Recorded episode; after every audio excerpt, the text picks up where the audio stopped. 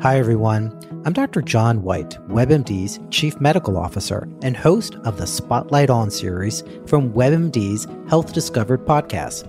For this special two part episode, you'll hear up close and personal journeys about being diagnosed with a rare type of cancer, multiple myeloma. He looked at me. I have been his patient for more than 20 years. And he said, This is really strange. You're an African American, age 57. I've never seen this before. This back pain that you're continually having with no signs of osteoporosis. No signs, exactly. And I didn't have any signs of osteoporosis in my family history. Listen to Health Discovered on the iHeartRadio app or wherever you get your podcasts. With each mortgage free home, the Tunnel to Towers Foundation delivers on its promise to do good and never forget the sacrifices America's greatest heroes have made for us. Heroes that put their lives on the line for all of us, risking their lives for our country and our communities. These heroes need your help now more than ever. Help America's heroes. Donate $11 a month to Tunnel to Towers at t2t.org. That's T, the number 2, T.org. What is up, guys? It is Hector Flores, host of Insert Name FC, and with me, as always, my best friend and the other host of the show, Edward Robles. Hey there, how's it going? Not much, man. um, I'm officially 29 now. I know. Last going to my final year of my 30, uh, my 20s. I don't know why I said 30s. Because you're already feeling the 30s. That's why. Yeah, probably. There's that. But yeah, so um, had a good birthday. You know, had had my family here, eat some pizza. Some pizza. Pizza. Yeah.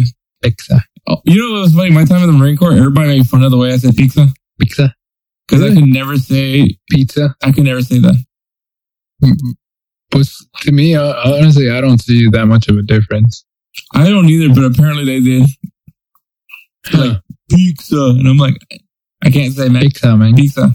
Pizza, man. But yeah, so we had uh we had Domino's. I'm not a Domino's guy personally. Um, most of my family is. I mean, it's whatever. I mean, who who who's gonna say no to pizza? I mean, I think if personally, if I would have to say like if like if I went out of my way for a certain type of pizza, I think it'd be like a New York style pizza. Like I mean, that's there was this one restaurant down on uh, Westheimer where it was like a oven baked pizza. Fuzzies. No, it was actually like a like a Italian. You go in there, they had the brick everything inside, and they actually would put the pizza in there. It was like freshly made. Okay, I just can't remember the name of it, and I don't even know if it's still there. I don't know. For me, because my dad used to take us for for like birthday special occasions, we would go to this place called Fuzzies.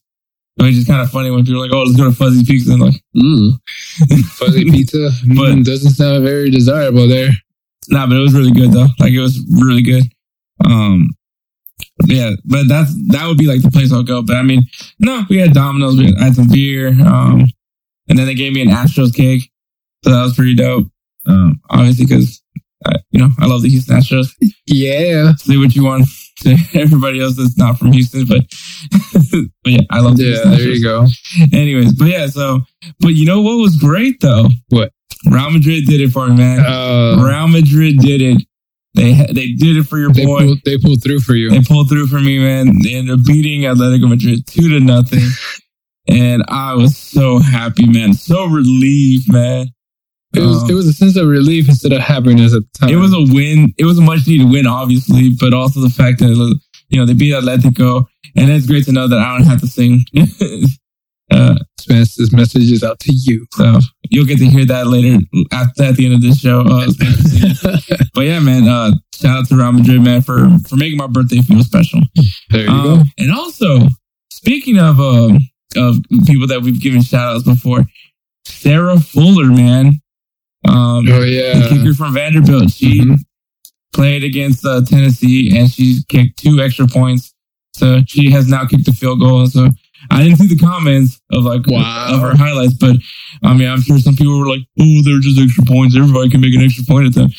I don't know about y'all, man. Kicking a football is not easy. I No, mean, unless you practice at kicking a football. It's, it's it's oh it's hard, bro. I remember having to try to do that punt return stuff. Oh, that's weird. It just feels weird. hmm It's just odd, the oblong shape. I can't even control it. I'm just kicking like curling the ball. And some of those guys can kick it with like a backspin or like a spiral. So I'm like, dude, that's impressive. Like the, the punter at Rice University, Yeah, like he he sends daggers, and I'm just like, man, this good for him. And he plays soccer too. He's actually a big soccer fan as well. Oh, okay. But yeah, I mean, I think most kickers are. But I I think so. But yeah, no, but yeah, so yeah, so got a good show coming up, man. We got some headlines. We're recapping the MLS Cup final and the Liga MX final. Two really good games. Uh, if you mi- did not get to see them, you missed out big time. Um, Oh, yeah. Players of the week, game previews, um, and then wrap things up with three up, three down. And I know a lot of you are probably like, are y'all going to talk about the Champions League drawing and the Europa League drawing? Um, we're gonna we're, we'll preview those games, but those are gonna be a little bit further down once it's like closer to when they start playing, which obviously would be in February when they would actually start the the round of, the round of sixteen and round thirty two. Yeah, I mean, So it just a little, so that way it's a little fresher. yeah, it's uh, it's fresh at everybody's mind because I'm pretty sure we we we announced like who got drawn with who today and stuff, and you know, come February, everybody's It's gonna be like, oh, weird. hey, I forgot about that. It's kind of weird, man, when they do that because it's like, well, we gotta wait till February for, for these games to happen. True. So it's kind of interesting how that works out. Well, well, I don't know. Does the Europa League start earlier? Because I mean, they have around thirty-two. They don't do around sixteen. But I believe have, have, um, is it going on right now at this moment? They already drawn there. Yeah, they, yeah. Huh. Well, I we'll-. I mean, we'll we'll get there when we get there. But yeah. Yeah, right. So, uh, well, that's some research for us. But yeah, man. So before we get to the headlines, man, let me tell you guys, man, Christmas is right around the corner, and I've, I'm sure you guys all have a sports fan that you all love. So how about you make their Christmas great by shopping at Fanatics.com? Fanatics has a wide variety of apparel and memorabilia of teams across all sports from NFL to NASCAR and of course the beautiful game of soccer. So go to Fanatics.com, your one-stop shop for all things sports. Um, if you guys check out our Instagram at InsertNameFC, there is actually a link in our bio. It is our link tree. You can see all our where you can listen to us. Obviously, Spotify, uh, Apple Podcast, Pandora, Yep. um, all that stuff. And then on top, you see Fanatics. Just click on that link. It'll take you directly to Fanatics, and you can go ahead and check out the great var- variety that Fanatics has. I'm sure there's specials going on right now Especially for Christmas. Yeah. especially for Christmas. And then, I mean, like I said, it's very easy to use to get to whatever you need. It's like just literally two, three clicks away and boom, you're there. Yeah, make sure you use our link. Yeah. All right, man. But let's get going with these headlines, man. So we're gonna start things off. So last week we did talk about the incident that happened at Millwall. Oh, yeah, that's right. The whole boo whenever Yeah. they were taking the knee. Oh, Yeah. I'm, still, I'm still upset about that. So another incident happened this past week, and that was during the PSG and Basa here Champions League matchup. And so what happened was an official, I guess there was a manager that was maybe a little bit more mouthy than normal with the refs. I mean, what's new there? But right. so the ref was getting irritated and was saying that, hey, we need to go get this guy. We need to talk to this guy. And when when he was approached to say, hey, who's the who's the assistant coach that's bothering you? He decided to use the word the phrase that black guy. Oh, no. And I mean, um, I mean, he was speaking Romanian. I don't, I, I mean, people were trying to put context into it. And I mean, I'm sure there's probably a better way of doing it, of, of phrasing it to point somebody out. Right, right. I mean, but yeah, so his, he chose, he just chose poorly to describe, uh, uh, Basaksehir's assistant coach, which was Pierre Webó, um, the Cameroonian. Right, right. Um, and so just, which was, uh, Ba, uh, former striker from the Premier League, now plays over for, uh, Basaksehir. yeah. Um, he, he, he basically said the thing that was necessary. He's like, how, I don't, he's like, why is it the black guy? How come you never say that when, you know, why don't you ever say that white guy? So, so he, he made a very good point. Uh, But yeah, so because of that incident, players obviously were not happy with yeah, they, the, the choice of words by the fuming. by the officials. So they, well, uh, so Basaksehir actually walked out, and then PSG decided to follow with them and remain in solidarity. So the game was postponed for the next day. So that game was played. Um, obviously they had that, their moment where they all took a knee, had to, Did the did the did that assistant ref or I'm sorry, did the ref? Uh, I believe he's being investigated right now. I think the, the big issue is that they, they, it's context. At the end of the day, there is, I mean, let's, let's not Well, sit, no, sit my- here and Well, my, no, my question was, did he actually play the or did he referee the next game the, the oh, day I'm- after? that I'm not sure. Oh, okay. But uh, I'm, I mean, it probably wouldn't be a wise choice to have I was back about to out there. say, I was like, if they had him back out there, I would at least be like, okay, we're gonna kind of suspend you for this one game just to investigate you. We're gonna have your uh, the interim ref You, you might you might have to take a step down for at least till they for a while. get what they need to see and whether or not this is going to be a legitimate like a race issue. And let me tell you something. So today, I usually do this. I put some background noise at work, and most of the time it's like movies, TV shows, what have you. Um, I was watching. I don't know if you remember this movie with um, Martin Lawrence, National Security. oh Yes, yeah. is So- it the is it that scene when they're like doing the simulations and he's No, it's No. not that one. Um, it, the thing is, there's actually a few times, and I'm not even joking about this. I literally, I was like, did he just say that out loud? I was like, what? There's a bad guy there. Of course. I mean, I'm not trying to say throw shade or throw color out there, but it was a white guy. He's one of the bad guys. And Martin Lawrence comes out and everything. And then this dude actually goes, and I'm not taking this out of context. I'm literally saying what he said. Hey, I thought I shot you, you monkey. And I was like, what? And he said that to Martin Lawrence's character. Now, in this day and age, you know that would have caused a con a big, big time controversy. yeah that's not going to fly now. But back then, it, it, it just goes to show you how far we've come to the name calling, the slurring of just races altogether.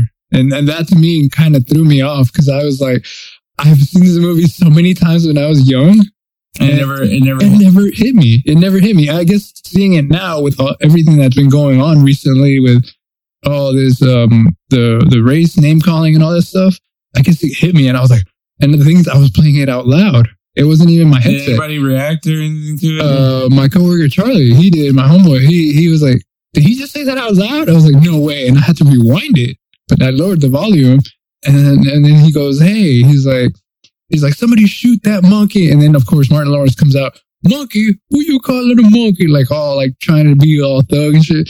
I was like, what? And I was like, I was surprised. And like I said, it happened again in another scene, like minutes later, like way later into the movie. I feel I feel like uh, oh man I'm not, I'm not, I'm not calling the movie been- out. It's a good movie. I feel like, like I said, it's been so long since I've seen National Security, but Check it out. wow. Like, check, No, no, just- no. I, I, I know what you're talking about. I mean, now it's like kind of, like kind of like glimpses of the movie because yeah, I only like watched it maybe like once and then maybe it popped up on TV, like Yeah. on TBS one day. yeah, but But yeah, it's just, it's just, it just totally hits you when, when we're in a situation of a day and age like that, where even, even in the game that it's supposed to be the whole world united, you know, you hear that black guy, you hear monkey, you hear any kind, um, what was it, Batty Boy? Batty like Boy. Batty Boy from that, uh, Jamaican player.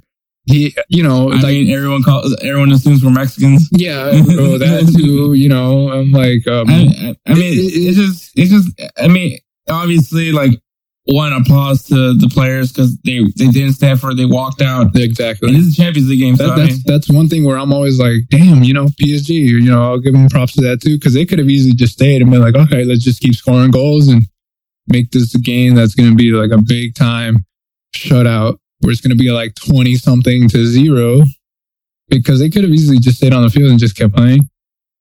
No, yeah. So But- I mean, so obviously, then obviously they they came back the next day, had their did their moment. They said, said no to racism and everything like that. So, um, no, great job for both clubs. Um, and I mean, I mean, you know, th- this is where their platform comes into play. Like they do have a certain way of being able to use their voice, and I think this is their time where they actually got to use their voices. Um, and I feel like they're, I feel like it, it, it got everybody's attention. I mean, it did. you stopped a Champions League game. Like, I mean, that's that's big. That's big. You're not not just you know not just France or whatever country is watching. You know, it's the whole world watching Champions League. they want to know what's going to happen in the next stages. So of course, everybody's paying attention to what's going on in uh, PSG's group and everything. So yeah, uh, seeing that, I'm pretty sure everybody in the world was just like, wow, like that's that's a step up. That's that's a plus. Like for them to be stay stay uh, stand together. Mm-hmm, totally. All right, man. So the next headline is Dortmund has sacked uh, Lucien Favre. Oh man, the Swiss man. Um, I feel like okay. I understand in context. I understand. Obviously, they lost to, to Stuttgart five to one. It's a big loss. Dortmund is currently fifth place in the Bundesliga. But I'm just kind of like, was this really needed? Like, is this maybe a little too premature? I mean, we're not even halfway through the season. Yeah. Well, maybe Bundesliga is probably uh, eh, no. I mean, still, like, I feel like this is a little premature. Uh, I Dortmund is still going to be a salty team. They still have Erling Haaland. They still have Gio Reyna. Yeah, they're still they're they still a team, Sancho. They're a contender team. Yeah, so I mean, like, I feel like this this was probably a little premature. I'm. I mean, I mean, this also could have been the fact that maybe they already knew that Favre was going to leave at the end of the season, anyways. Because I mean, there has been talks that they're they're eyeing some possible replacements already for the next season. And one of those names is Jesse Marsch, manager of Salzburg, the American. Yeah. Um, but I'm just kind of like, I don't, I, feel like it just wasn't needed to fire. I mean, he, they're, they're doing really well in Champions League. Yeah. So I'm like, eh, do you, what do you, like, in your eyes, do you think this was kind of premature to go ahead and, even though, yes, 5-1 loss to Stuttgart, I get it. It's an embarrassing loss, but it, it, it, things are going to change. I mean, we're not even at the halfway point, and even then, it's not even a good judgment for at least a guy like in Favre's caliber. Look, I'm gonna tell you something. Um, right now, and this is coming from a Dortmund fan. You know, it is despicable for them to kind of lose that bad against Stuttgart, but I like to give my fair share of like, you know, I'll give you a chance here. You know, mm-hmm. eh, that one loss is what causes his job, and that's bad. And mind you, that Borussia is is actually to me is a team that can actually win the championship, but they're still building. I mean, they're still they're playing with a lot of young bucks, so they're still trying to build them up as well as play with the like the veterans that they have at this moment. So it's kind of like they're still kind of struggling. They're not like Bayern, where Bayern's already okay. We're solid. We're solidified. Like no matter what, we can take one guy out and he'll play. We'll put in this other one guy out, and he'll play the same exact caliber at that at the same pace at the same time, whatever, every everything. But Dortmund is a little bit different, where they'll take out you know Jadon Sancho and then they'll replace him with uh, who can I throw in there? Um, come on, give me a number, give me a name. I mean, give me a name trying to think. Was that the 16 year old? Uh, right, um, Musa, Musa, I can't, I can't, I can't say his name. His name is pretty hard, difficult to say. But yeah, the, the 16 year old German. But yeah, yeah. Um, so it's like putting him in there. He doesn't have the same experience. He doesn't have the same technique, of course, as Jadon Sancho. So it's kind of like a different kind of caliber. I still think Dort- Dortmund can actually win the championship, just not with Favre. oh, so, so, you're you're you're done with him. I, I, I, was done with him for a while now. I just okay. I did like his you know boosting of like Gio Reyna. Okay, I mean, so uh, all right. With all that being said, man, I mean, uh, who, who, do you? Who, I mean, who's there? Because I mean, obviously Jesse Marsch won't be necessarily an option until he's not till, till the next, summer. Yeah, till till next time. Um, at the moment, Pochettino. Don't you dare. Don't you dare. Don't I'm you dare. I'm going to be laughing so no. hard at Pochettino. No. no. He's not even looking for that one. He's not even eyeing that one. Hey man, a job is this for this guy. Uh, he's been eyeing what? He's been eyeing uh, Real Madrid for a while now. Yeah, he's not getting that job. Yeah, yeah, you never know. Shit. Uh, don't, don't t- hey, I'm just saying. I know you. You're really hoping on that, aren't you? hey, you? man, Zidane saved himself at least a few more weeks with with, with the Atletico win. So I mean, yeah, right. Real Madrid's good. And then with them actually winning first place I mean, champions. So. Knowing Dortmund, they probably they'll probably just have one of the assistants just take over.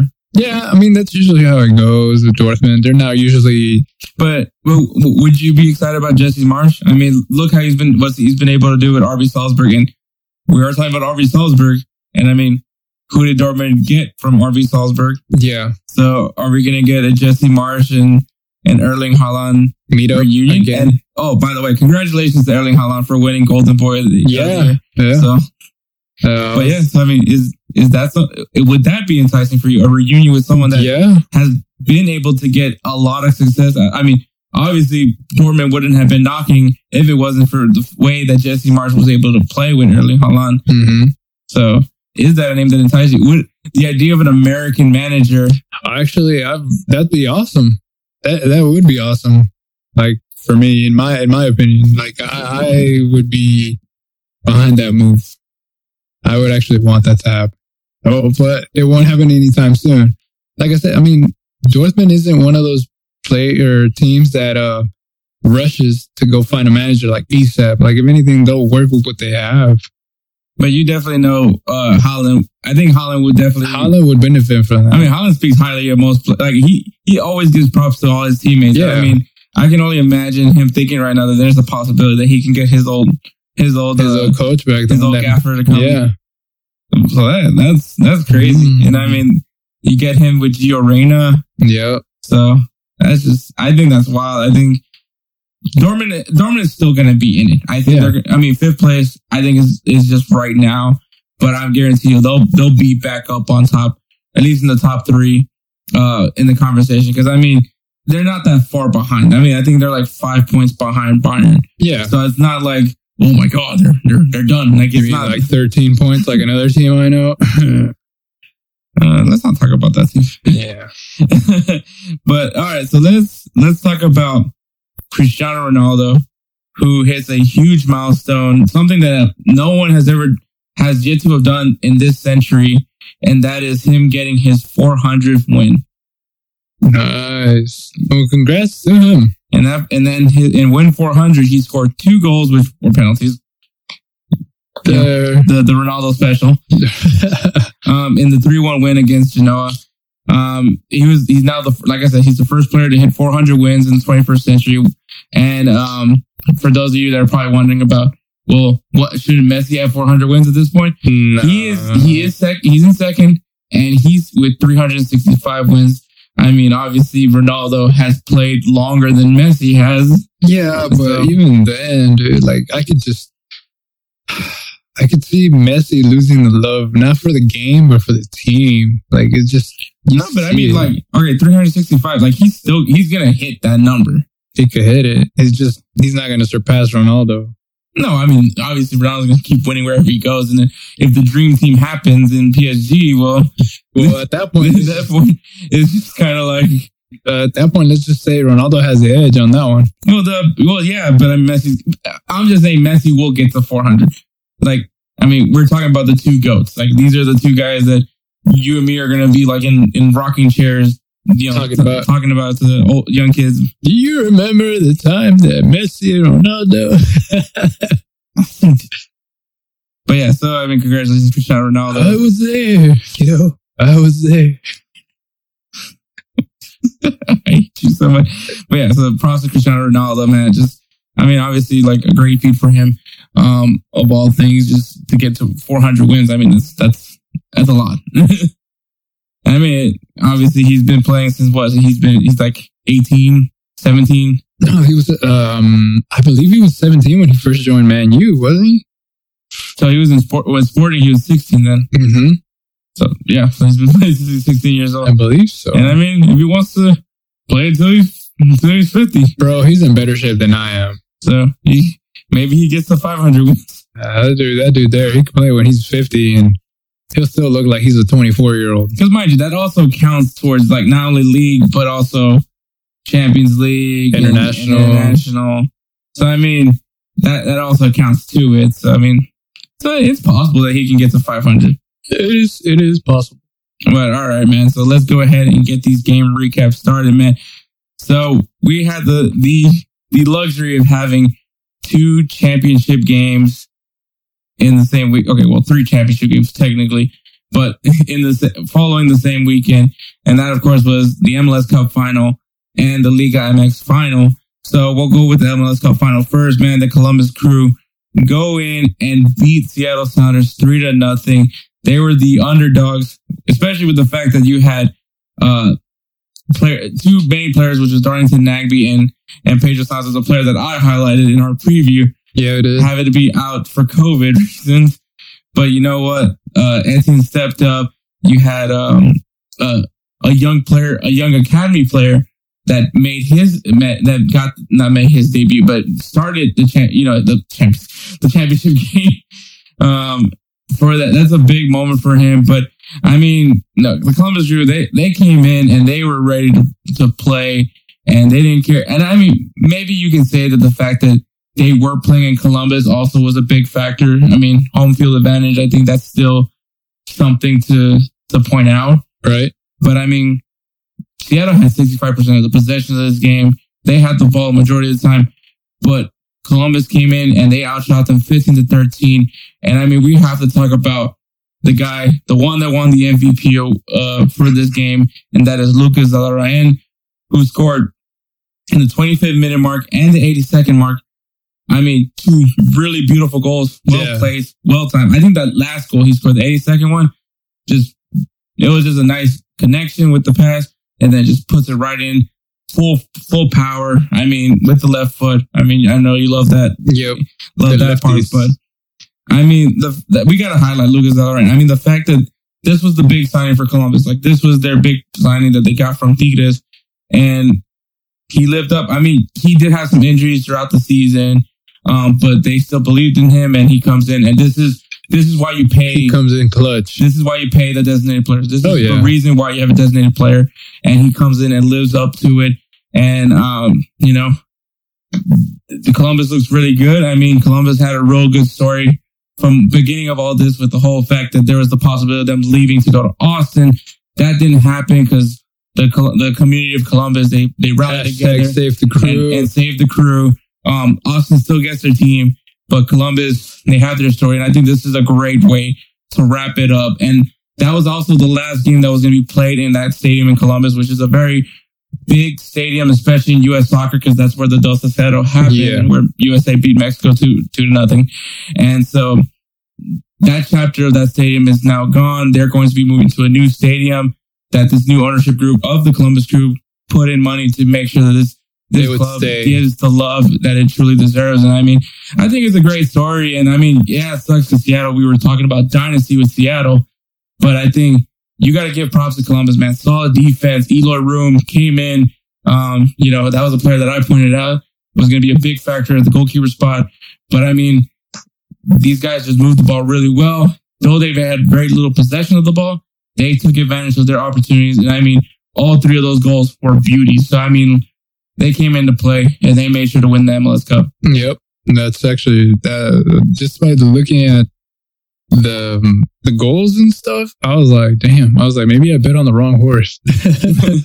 I was like, shit. I was like, maybe I should just say Columbus. I'm glad I was right. I mean, I didn't. They didn't go to penalties. Andrew, no, no offense, Andrew. I mean, but still, like, uh, I should have went. Uh, no, but I mean, you gotta give props to to Mensah and, and the backline. I mean, they did a good job. They they held off Ruidiaz. They held off Jordan Morris. They made sure that Lodeiro was just not going to be factors. I mean, they did get their moments. Obviously, clearly they, they had 13 shots, but I mean, they just made sure that they made that this kept a clean sheet. Yeah, And I mean, their attack helped them throughout the game. You know, those make- counterattacks, though. That's that's really what killed them. And I mean, Oh, dude, that's such a good job, man. But I think I think we're still going to see Seattle. I think Seattle will be back in the conversation with the playoffs. I think you'll. This isn't like, oh no, Seattle's no longer going to be in the finals. No, it's like they'll be back. They'll be back. So their gonna dyna- be- the dynasty discussion isn't over for Seattle, but it's just great to see Columbus win it. I think it was a really great moment for the fans to go to be able to see their team win a championship. Um, just I think it's just a good way to wrap this 2020 season. Just a crazy season of its own. I mean, they start they were two games into the season. They had to cancel the season. Then they went to the MLS's back tournament, and then they went back to try to start the MLS season again. And now they were able to get a champion.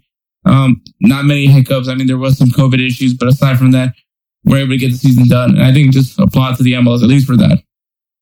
I Yeah. still, the MLS still has their issues, but I mean, Yeah, I mean, uh, at least give him give him props for that one. I got you. I got you. but yeah. So Uh, but yeah, I mean, congratulations to the Columbus crew because I mean, they they did they did their job. They went to play and they showed up. Yep. And, So- that's, that's- And I'm not saying that Seattle didn't show up. It's just you know, uh, Columbus kept them at bay. Columbus was just the better team that. Yeah, they really did. Yep.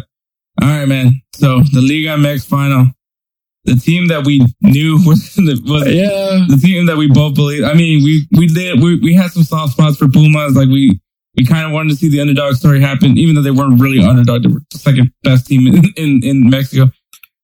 yeah. I mean, I get I what you mean. But Leon was just a class of their own. They were just the, clearly the superior team this this season for Liga MX. And I mean, it of course they're gonna win it. And um, I think for me, the first game obviously was a one-one draw. But the fact that they uh, that Leon comes back, scores a, a last-minute goal with being down to ten men, that was that that that turning point for them. That hey, we're going into Leon even. All we got to do is win it in our stadium, and we got it Yep. and that's literally what they did. Um, Pumas had combined possession of 53% for both those games. So you can already see the possession was pretty close between those two Yeah, even the stats themselves were pretty tight. Like, um, I think when they faced off Pumas and Leon, and that's not counting that Leon was uh, relegated for a few years. So I think uh, Leon has like one or two wins up on under or over Pumas. So over Pumas, they have one or two wins and like two to three goals more. yeah. And now including now now with this one, I think maybe it's like four four more goals, five more goals, and one more win above their belt. And then, um, in, in, uh, so Pumas also combined in these two games outshot Leon 23 to 18. I mean, it, it's not the Pumas was going for the, they, they had their opportunities, they had their possessions, but I mean, Leon, like I said, has been a really good team and have been really solid defensively. That's the big thing that I don't think people are talking about as much as that how good Leon has been defensively. Yeah. And I mean, they did their job. They won the game that really mattered, which was that second game. And it was very crucial that they won that game because obviously it's in Leon, it's in their home stadium. Right. Um, they're able to do it. And I mean, the man you got to talk about is Emmanuel um, Gigliotti.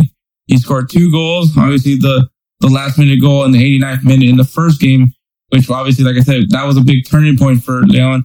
And then scores the first goal in in the second leg, which was in the 12 minute mark, which kind of put them in a very comfortable spot.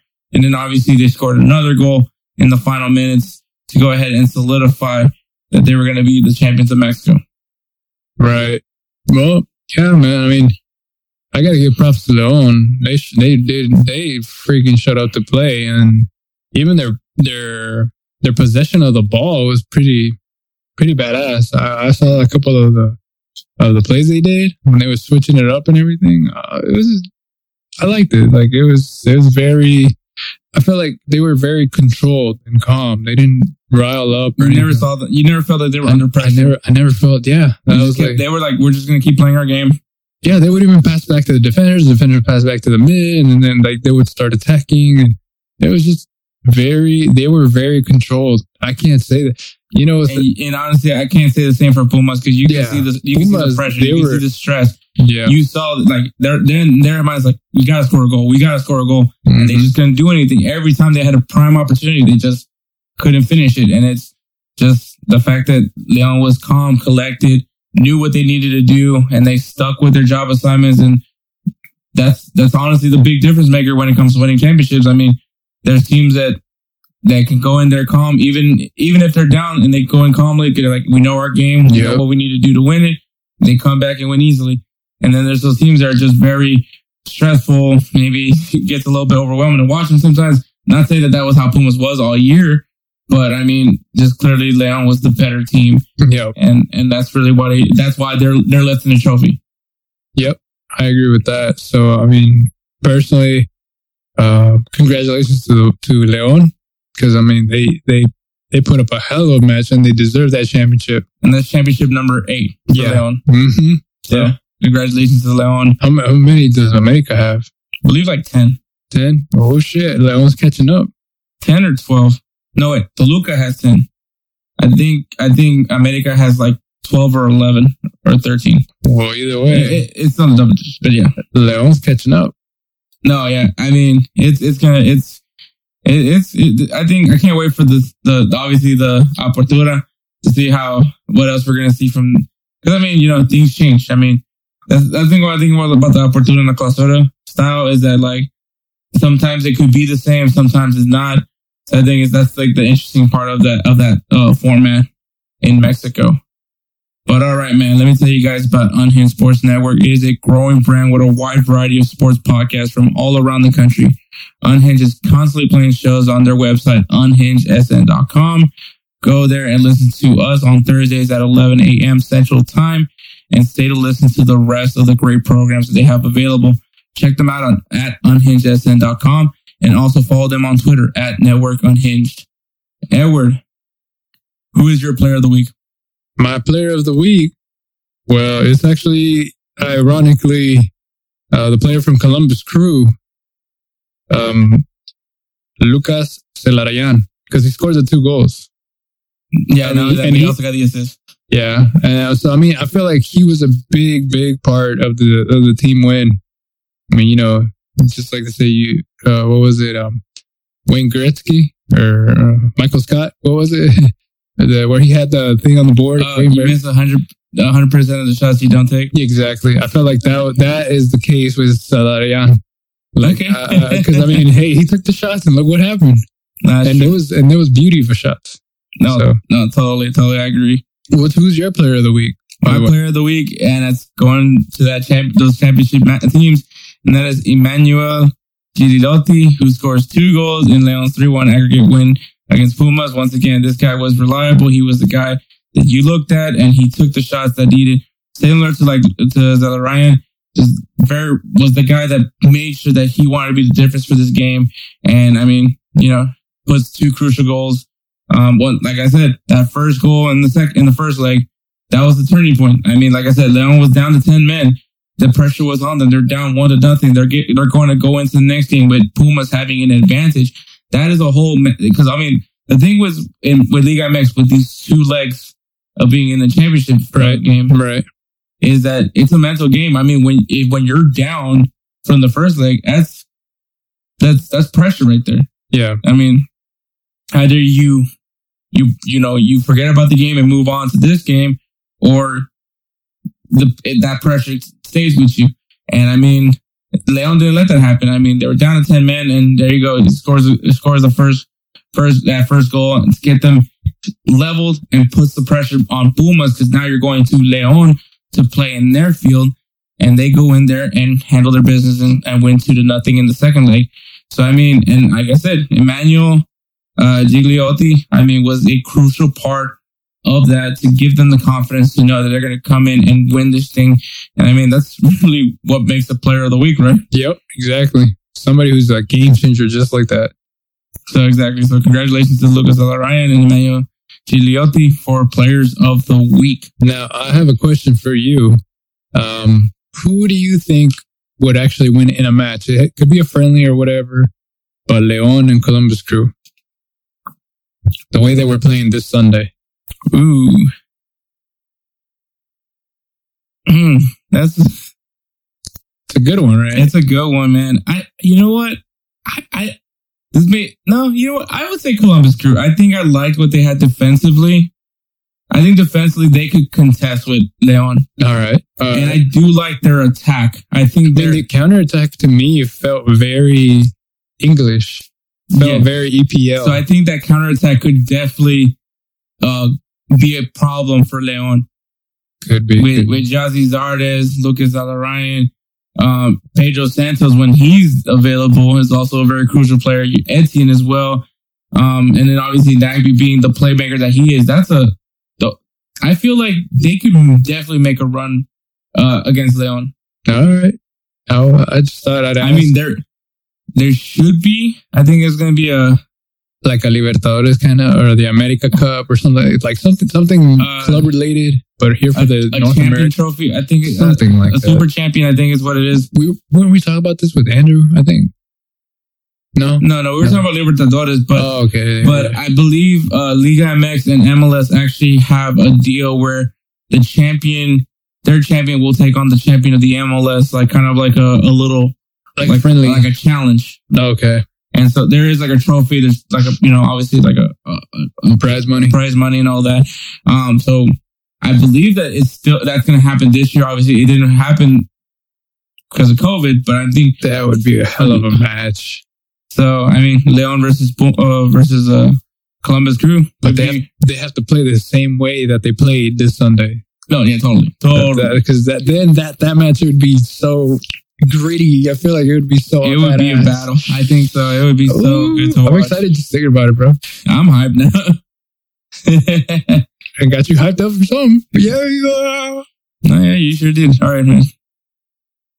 All right. So here we go. Let's go move on to the game recaps. Or I'm sorry. Woo. Wait.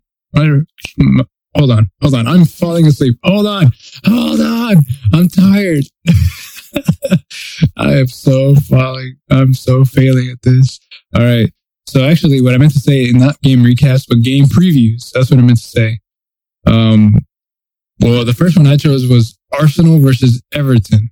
I mean, I feel like would, that's a good match, even though Arsenal is not up there to where Everton's at right now. You mean 15th place? Anyways, I, I just feel like it would be a good match to watch. Something, some, maybe I feel like this would actually I feel like. I feel like I have to I have to go into a soapbox before we, we talk about the game. Oh my god, I, I it's like it kills me. Someone play the violin. it kills me, man. Cue Arsenal, the sad violin. Arsenal is like mm, there's so much potential with this club. There's so much. You know that this attack can do something with with players like Lacazette, and it's unfortunate because I think they're gonna move on from Lacazette and Aubameyang. I Oh, think yeah. it's gonna happen, and they're gonna go somewhere and they're gonna be better elsewhere. Unfortunately, these are two guys that I, I liked when they brought them into Arsenal, and and, and they've had their moments where they've they've been amazing players, and then they have like their huge letdowns. I mean, obviously, Aubameyang gave up an own goal in, in the Burnley game. Yeah. Um, I hate Xhaka. I've hated Xhaka for a long time. You, know that hated. Xhaka. Yeah, you said that for He's a now. scumbag. Um, I think he's a, I, Wow. I, I, believe he's a piece of shit. I don't think he's a, he's not my captain. Wow. I've said that from the beginning. He is not my captain. Wow. He- Wow. it is a disgrace to every Arsenal captain to have Xhaka ever wear the arm, the, the armband. Cause I hated it when they made him captain. Uh, question: Where does this hatred stem from? He's not a good player. He is so unreliable. Yes, okay, cool. He gets a he once in a while he gets a good outside the box shot, but who the fuck cares? Because he's a, such a liability defensively. Look how careless he was in the Burnley game. Yeah. He literally choked a guy, gets red carded, and for what? For nothing. The guy wasn't even involved with the play. He was trying to break them up, and he tries to choke the man.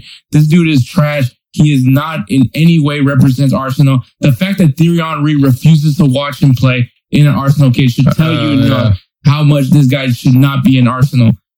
People booed him when he was the captain of Arsenal, and people will still be booing. As a matter of fact, I'm sure they booed him when the fans were actually there at the Burnley game. So I mean, Arsenal is looking terrible. They they fail to go and make purchases they need. We don't need more midfielders. We need center backs. We need defenders. Like it, it's frustrating, especially when you have such talented players. You have Leno, you have Maitland-Niles, you have some talent in this team Yeah. but you suck. And I, I and I mean, yes, Mikel Arteta, I like him. I believe in him. I think he's the right guy for the job. But when the fact that the team is so cheap, you're not helping him. All he can do is play with young players. But unfortunately, when you play with young players, they don't have the experience. They don't have the experience. They don't have the the tenacity, the ferocity of the veteran player. Exactly. And so, yes, this is why they're at where they're at. Yes, I was hopeful because I liked what I was seeing, at least initially, from Arsenal. And then it just, that's where they are now. I think I think this is just karma. Can they make the Champions League? Well, they're going to have to win the Europa League now because, I mean, there's no. Well, I was going to say I think this is karma for the whole Ozil situation. Just putting it out there. That is by far the dumbest thing I ever fucking heard. I mean, would I want to see Ozil playing? Of course. I think that's a big glaring issue is the fact that they don't have a distinct number 10 or they do have a distinct number 10 in Ceballos, but he, they don't play him. Nope. What was the whole point of getting him from Real Madrid on loan to not play him? Like it's frustrating. Like there's decisions that are made that is is frustrating. Like there's players that surprise me. Like Elneny, I mean, I'm like, I'll give props. He looks good. I, am not going to hate for him for, because he actually is performing. Um, Aubameyang has been such a letdown for me in recent games. I mean, the fact that all the goals that recently have been scored by by Arsenal players have been off of penalties. It hasn't even been from open play. it, it is it is a headache. It is it's just being an Arsenal fan. It is such a stressful, heartbreaking. Uh, and I mean, it's not something. It's it's not for the faint of heart. Like there's some highs and there's a lot of lows. And right now, the fact that there's a possibility that Arsenal is going to get relegated, yeah, sucks. That is, I've I've never even ever thought of that uh, possibility. Honestly, I've never really thought about that. And I mean, okay, the Unai Emery, I think that was what really kind of just went down. You know, I mean, yeah, people can say what they want about Wenger, but at least Wenger put, at least with Wenger, they were in the top four. I mean, at least fourth place was guaranteed with Wenger. Yeah. So I mean, we had this conversation a while back. He's like, "I'm staying here at this place to keep my job safe, but also I'll still have you can't be players. mad at him. You're like, well, we're in Champions League. We're in Champions League, but we're not champions. Occasionally, so. we win the FA Cup. So yeah, I mean, like, yeah. Dude. So I mean, you can't really stay mad at the guy. He was doing enough just to get by, but it was actually working. Exactly, man. It's so frustrating. But I mean, like I said, I'm hopeful for Mikel Arteta. I know there's a lot of fans that are talking about like fire Mikel Arteta, you know, and I get it. I, I'm not saying that I don't, I don't get the concept. I think I'm, I'm, I'm good with Arteta. I think he brings in something that, that I, that I like. Unfortunately, it's just the fact that we have crappy ownership. Right. I'm, I'm, and I'm looking at you, Stan Kroenke. It is, it, it's such a letdown, man, to see all this going on with Arsenal. Uh, uh, uh, such a a club with such pedigree at one time. You know the the the you know the the with with legends that had that has been in Arsenal. I mean, it is just unfortunate. You, you have one of the one of the best teams ever in, in the English Premier League. The team that did, that went straight up flawlessly went into the season, and it's just like it sucks that now this is where they are. Yeah. It sucks. Yeah. But fuck, man. But I mean, there's ways to turn things around. I mean, scoring a goal in open play is probably a good start.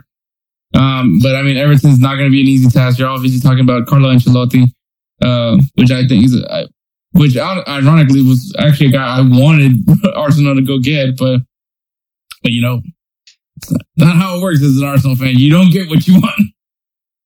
But yeah, so yeah, let's talk about the Arsenal and Everton game. All right. So, um, see. Okay, so Arsenal Everton. Wow, I did not think this. Arsenal have lost three of their last five games. Yeah, fuck me. Oh, Arsenal has also won three of the last meetings though against Everton. So that's a maybe history shall repeat it, shall, shall repeat itself. You never know.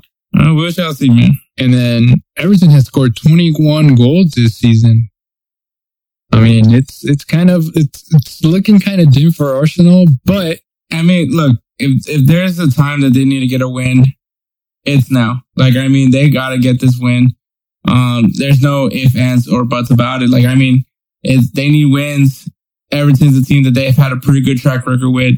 Um, they just need to win some games, man. At the end yeah. of it all, at the end of it all, they need to win some games, um, and and get some confidence back in these fans. Because I mean, the Arsenal fan base is just right now they're just they're just down. They're down and derailed. Like I mean, like there's literally, I think the only way to fix this is by winning matches, and you need if you can beat Everton, I think you can get some some faith back into it. But you need to start consistently start winning these. You can't be losing the teams that you're not supposed to lose. Burn, you're not supposed to lose to Burnley. Nope. You're not supposed to lose to the lower tier clubs.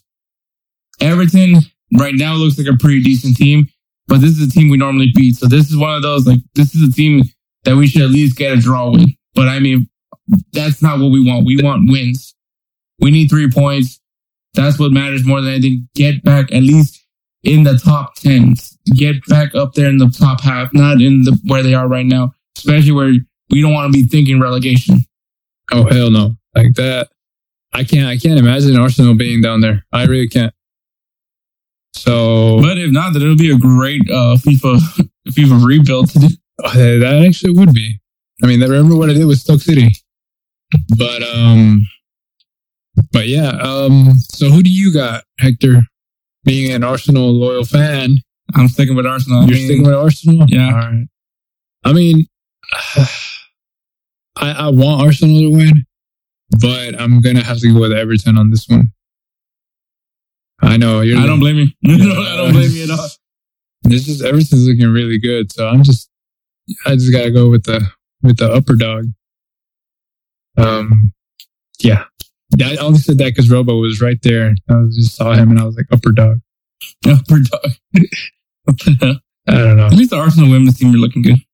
Yeah, right. At I think the Arsenal mascot's looking good. least gonna start The us. Gunnosaurus. All right. Uh, second match that I chose is one in La Liga is uh, Barcelona versus Valencia. Now, as a Barcelona fan, this is one of those matches, just like how you said that Arsenal has to win, Barcelona has to win, just to show that there's some fight left in this team. Because the way they've been playing is just, Would you say the, the the the word that keeps being thrown around with Barcelona now has been mediocre? Uh, yeah, they're not playing to that Barcelona spirit anymore. Like, I feel like they're playing, I don't know how to say it, like the tiki taka is dead. Mm-hmm. Like it's just dying. It's no longer there. And even even if they try to bring it back, like you, you don't have the players to actually make it useful and resourceful and beautiful. It's just I still feel like there's not a Xavi or Iniesta to help out Messi to come out with it. And there's been some more drama with Puig lately, huh? Yeah, yeah. So I just I don't know. But let's get back to the the game preview. Um Valencia has drawn three of their last five games, and Barcelona has only one of has only won one of the last five meetings. Is that, is that right? Only one. Only only one? Oh Only won one of the last five minutes of it. shit. So they've had two losses and two draws Yeah. against Valencia. Mhm. So I'm I'm kind of hoping. I'm kind of hoping. And then, but the thing is, Valencia has allowed 19 goals. So I mean, here's hoping for them long shots. I mean, this this could be it, it, this is definitely a team that Barcelona would want to be facing right now. I don't I don't. Valencia is like I said, we, we said it before. It's a frisky team. They could they can somehow find find an upset, but I think that they're also not that good at the same time. It's like it could be a flip of the coin, like what what we'll see from Valencia. So I mean, this is definitely the matchup that if Barcelona is trying to like turn things around right now, this would be the a good team to be going up against. But obviously, don't underestimate them. But um, but yeah, I think this is a good matchup for them. I think this is this is the time to get let like let loose and, and go and play and play the Barca away and and hopefully try to try to build some confidence as a team. Because I mean, uh, at this point, I feel like they should not be trying to like buy back Messi's love. I think at this point, just ride the wave and and just give Messi uh, just one good last ride before he leaves. Yeah, and that's the thing. That's that's exactly what needs to happen. Is for him to to see the team that he grew up with and them actually playing like really, really badass, like just how they used to, like for fun. Because I feel like that whenever they have fun, that's when the tiki taka just comes out naturally, and then they just go ahead and do it, and then that's something Messi's used to, like natural, just that naturally flow, that flow, just for it to be free flowing kind of energy, not fucking oh, always fucking right on top of it. You lose the ball, well, fuck, like you, you feel like it's a it's a chore. It's not even longer the love of the game. It's just, it feels like a chore. Like at that point, I feel like Messi sees this as a job instead of something that he loves to do. Mm-hmm. Yeah, so I, I feel like, yeah, like you said, Barcelona has to go back to to being how it was with the with the tiki taka, just to have fun, just to show Messi that one last season of love. Like, okay, so totally off topic. On Barcelona career mode, my Messi is retiring. Like, I literally just started the season, and already I can't renew his contract. I can't do anything. he's retiring at the end of the season at 33. Oh wow. Yeah.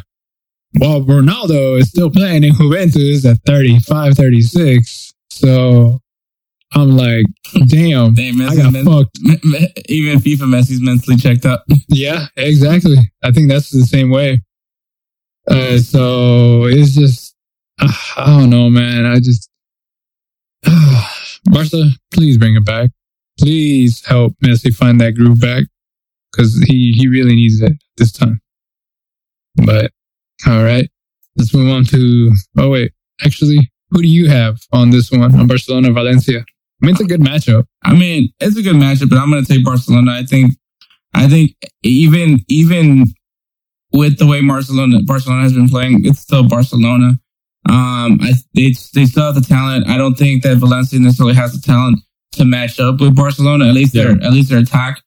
Um, even with a a deflated Messi, um, I they they, they still have a really good at least a front that's good enough And to it- beat Valencia. And it goes to show you how Ansu Fati's injury has really a- impacted. Yeah, a, it, that's a big loss for them. Because I mean, Ansu Fati, you can even say was, was maybe that that young spark, that young Messi, if you will.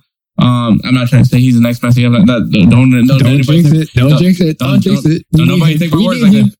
But you know, a player, a kid, a kid that grew up watching Barcelona, a kid that was part of the academy that that learned the Barca way, that learned and loved the Barca way, and he gets to play with the first team in Barcelona, and you can see that that spark and that love. And I think you know when Ansu Fati was on the field with Messi, you can see Messi. Actually trying and Yeah, so I mean, I feel like in some way Messi was kind of seeing himself in Ansu Fati. and so he had he. I, I felt like when he saw Ansu Fati playing and he would sp- connect with him. I want to say that he had that that spark again, that love for the game. Right now that he's off the field, eh, it, it- it's kind of fading. So I feel like he needs to find something else to hold on to. That he needs to find that love again. No, yeah, I, I totally agree with that. And But I- I'm with Barcelona. I, I agree with you. I, I want to go with Barca as well. So I I feel like they have a chance. They just need to show. They just need to come out. They need to come out and play. They can't just come out and be like, "Oh, I'm done," kind of shit, like the attitudes. They just have to show up and play and do it for the love of the game, and everything should come to them. Exactly. All right, let's move on to the third match. Now, this one, is- I think, is going to be a hell of a match. Bayern Munich versus Bayer Leverkusen.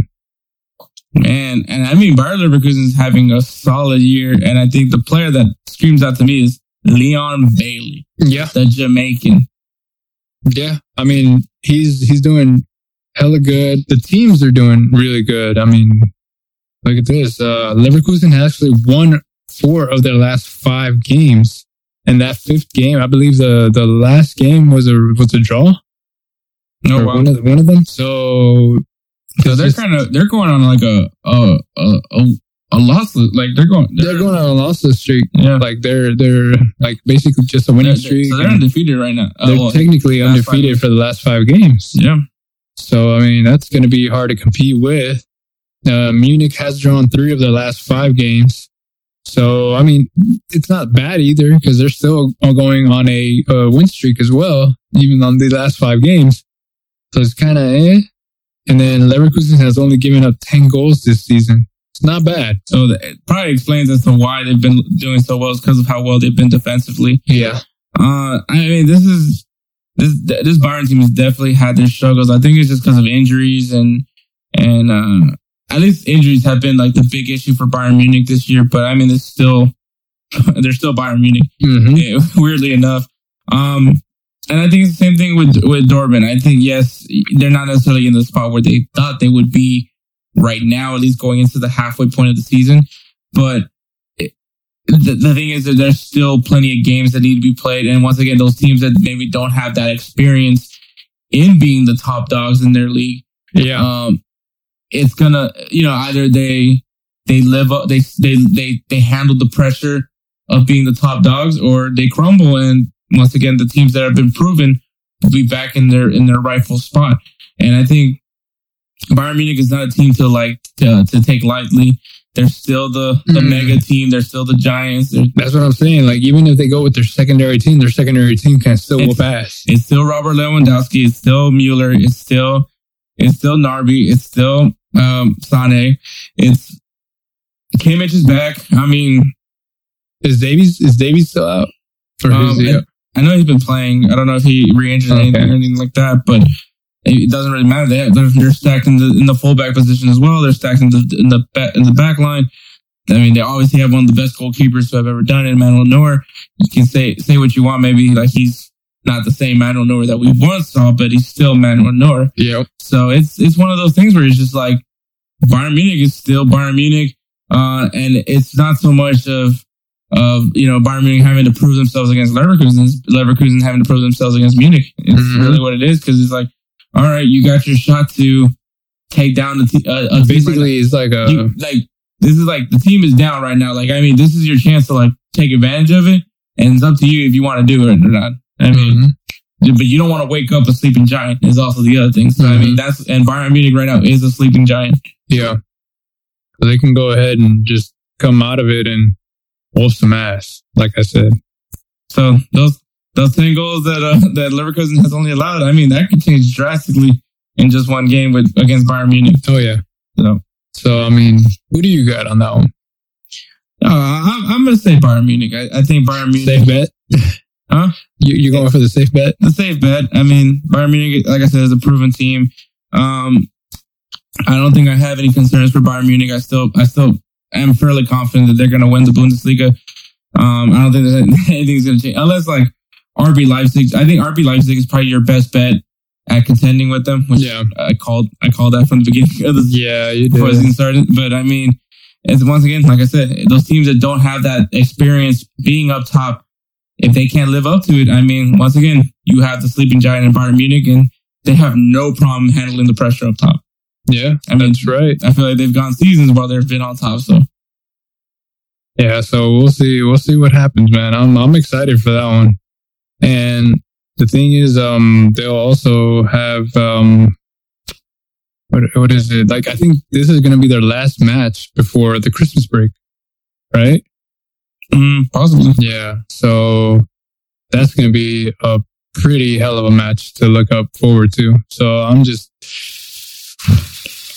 I'm excited. I, I guess I'll go for the.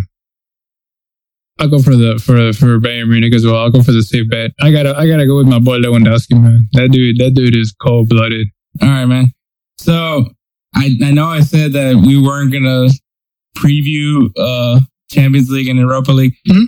So we're not gonna preview it, but we have some time to to kill. So we'll go ahead and just react to it. We won't do any like necessarily like some analysis or anything like that. We're not gonna. We'll do that for uh, obviously once we get closer to it. We'll preview uh the games Right, right. you know, while there's like when they're more relevant. But we'll we'll react to the drawings and we'll react to both Europa and uh and the Champions League. So, which one do you want to react to first, Champions League or Europa? Uh, we can go Europa first and then move on to the champion. Okay, so we're gonna do Europa. Mm-hmm. All right, so Europa, which obviously there is um eight teams that were sent from the Champions League to Europa, and so that's to be very interesting how that uh turns out. But all right, so the first game is uh Wolfsburg versus Tottenham Hotspur. Uh, I think it's very an unfortunate pairing for for Wolf Wolfsburg Yeah. at least. Um, then you have Dinamo Kiev versus uh, Club Bruges. Uh, Real Sociedad versus Manchester United. That is That is um that is wow. quite the pairing. Uh, Manchester United obviously being one of the teams that were relegated down to Europa League. So there's that. Uh, Benfica versus uh, Arsenal. So that's going to be an interesting matchup. Obviously, one of the top teams in in in Portugal going to take on Arsenal. And like I said, if Arsenal wants to stick with my, my bold prediction of them making it to Champions League, this is their this is their best bet now. like, this is your time to shine. Let's do it. I mean, at this point, man, fucking get relegated. Just put all your put all your efforts in the Europa League. Um, AC Milan versus uh, Red Star Belgrade. Uh, Rangers. Uh, dang it. Let me, let me, let me, let me pull it up in, in a better. I was able to know some of the, the, the teams, like just judging it off the logo. All right. Yeah, come on. Yeah, so professional right now. boop, boop. Hey man, we all uh, striving all this professionalism right here. I got I got a Robo over here next to me. He's all wanting love. So I'm over here patting his head, patting his back, just giving him some love. Uh, Antwerp versus Rangers. So, I mean, Rangers once again, a, a team that I would be eyeing on just because of its Stevie G's team. Uh, Slavia Praha versus Leicester City. That's gonna be a good one. Salzburg versus Villarreal. Ooh, Uh, Braga versus Roma. all right. Uh, Krasnodar versus Dinamo Zagreb. Young Boys versus Bayer Leverkusen. I think Leverkusen has that one. Uh, Molde versus Hoffenheim. Granada versus Napoli. Sorry, sorry, Granada. It's like I already chose it. Um, Tel Aviv versus Shakhtar, who, the team that beat Real Madrid twice, and they that sucks. Like they didn't even make it. They weren't even second in the in the group. it's just like which Borussia Mönchengladbach was the team that that got that spot. Lille versus Ajax, that matchup I'm looking forward to seeing. Yeah. and Olympiacos versus PSV. So those are the matchups for the round of 32 for Europa. Um, which I mean, I'm excited to see that, man. Like I think I, you know, like I mean, say what you want, man, about Europa League, however you want to look at it, like oh, it's the consolation prize or something like that. It's still a tournament. It's still um, something. But yeah, those games will be played. The first legs will at least be played on the on February 18th, and the second leg will be February 25th. So once we get closer to those dates, that's when we'll actually do our legitimate preview for those games. So you guys will have more in depth of what we think of those games.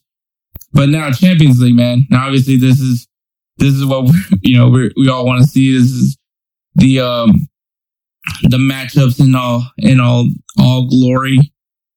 So I believe these games will actually start in February 16th and February 17th. So these will start uh actually I thought it was on the 21st.